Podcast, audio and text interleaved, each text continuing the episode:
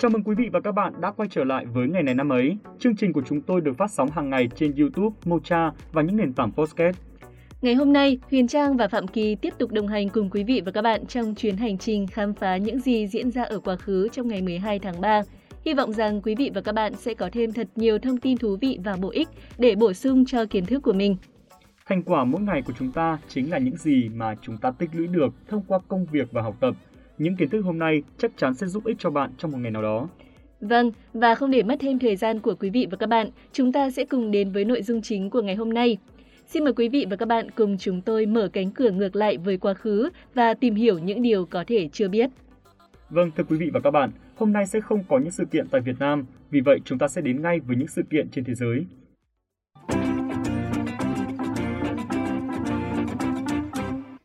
Ngày 12 tháng 3 năm 1894, chai Coca-Cola đầu tiên được sản xuất và bán tại Vicksburg, Mississippi, Hoa Kỳ. Coca-Cola được phát minh bởi dược sĩ John Steve Pemberton, chủ một phòng thí nghiệm và hiệu thuốc tư nhân. Ban đầu, Pemberton chỉ định sáng chế ra một loại thuốc bình dân giúp chống đau đầu và mệt mỏi. Tuy nhiên, chính bản thân ông cũng không ngờ là đã mang lại cho thế giới một thứ đồ uống giải khát tuyệt hảo đến như thế. Coca-Cola là một thương hiệu nước ngọt có ga chứa nước carbon dioxide bão hòa được sản xuất bởi công ty Coca-Cola. Coca-Cola ban đầu được điều chế bởi dược sĩ John Pemberton vào cuối thế kỷ 19 với mục đích trở thành một loại biệt dược.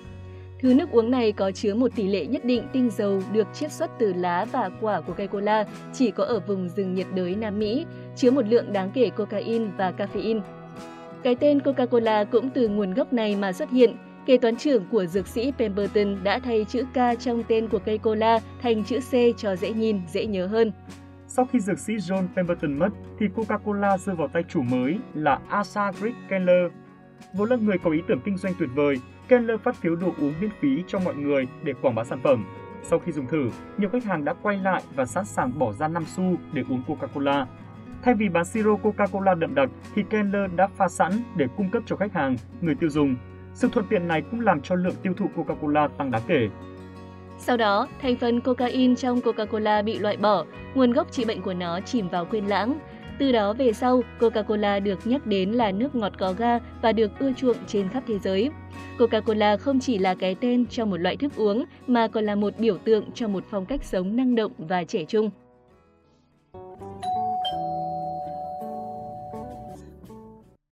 Chúng ta sẽ cùng tiếp tục chương trình với thông tin về một nữ diễn viên nổi tiếng Trung Quốc. Cô là Triệu Vi, một gương mặt đã quá quen thuộc với khán giả Việt Nam qua những bộ phim đình đám như Hoàn Châu Cách Cách hay Tân Dòng Sông Ly Biệt. Triệu Vi sinh ngày 12 tháng 3 năm 1976 tại Vu Hồ, An Huy, Trung Quốc. Năm 1992, Triệu Vi dự thi vào Đại học Sư phạm Vu Hồ và đỗ thủ khoa.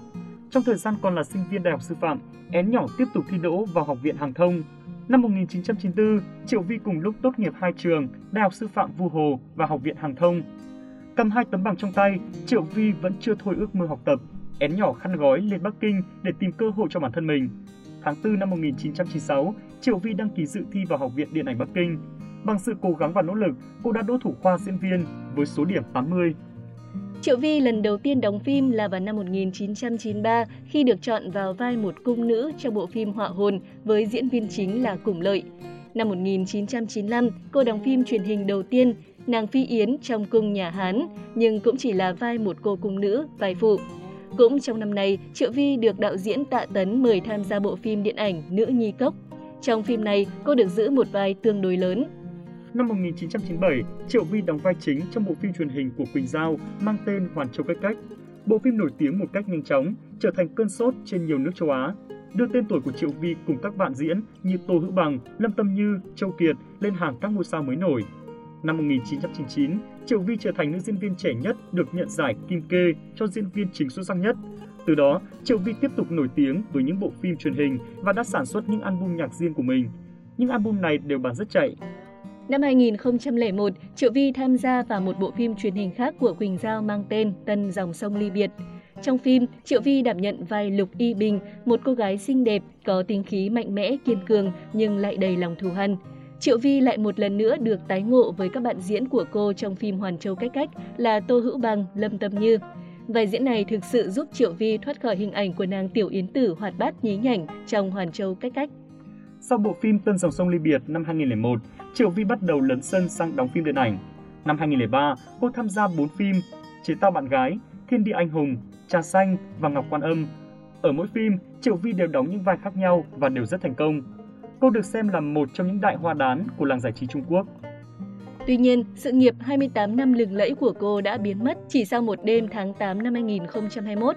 Giữa tin đồn Triệu Vi bị phong sát ngầm, tên cô đã dần biến mất khỏi các trang mạng ở Trung Quốc. Tới thời điểm hiện tại, các cơ quan quản lý của Trung Quốc chưa công bố nữ diễn viên có những hành vi nào vi phạm pháp luật.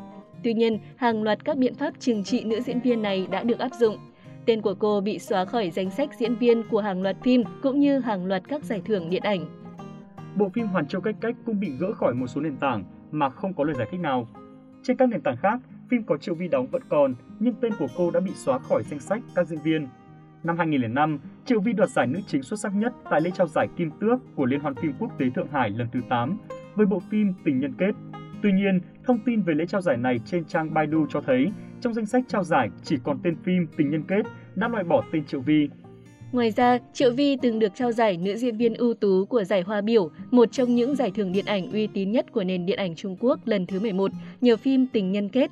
Triệu Vi và Trương Tử Di cùng nhận giải này. Hình ảnh lên nhận giải của hai nữ diễn viên này vẫn còn, nhưng tên của Triệu Vi đã bị xóa, chỉ còn lại tên của Trương Tử Di. Trên trang bách khoa toàn thư của Baidu được xem là Google của Trung Quốc, cái tên Triệu Vi đã bị mất. Danh sách tứ đại hoa đán giờ chỉ còn ba cái tên, bao gồm Châu Tấn, Trương Tử Di, Tử Tịnh Lôi. Không chỉ bị xóa tên trên mạng, các trang cá nhân của Triệu Vi cũng như những người hâm mộ cô cũng không còn được phép hoạt động. Từ một tên tuổi lừng lẫy, Triệu Vi không còn lại bất cứ dấu tích gì trên mạng xã hội cũng như trên con đường nghệ thuật. Từ đó đến nay, Triệu Vi không có bất cứ hoạt động đáng chú ý nào.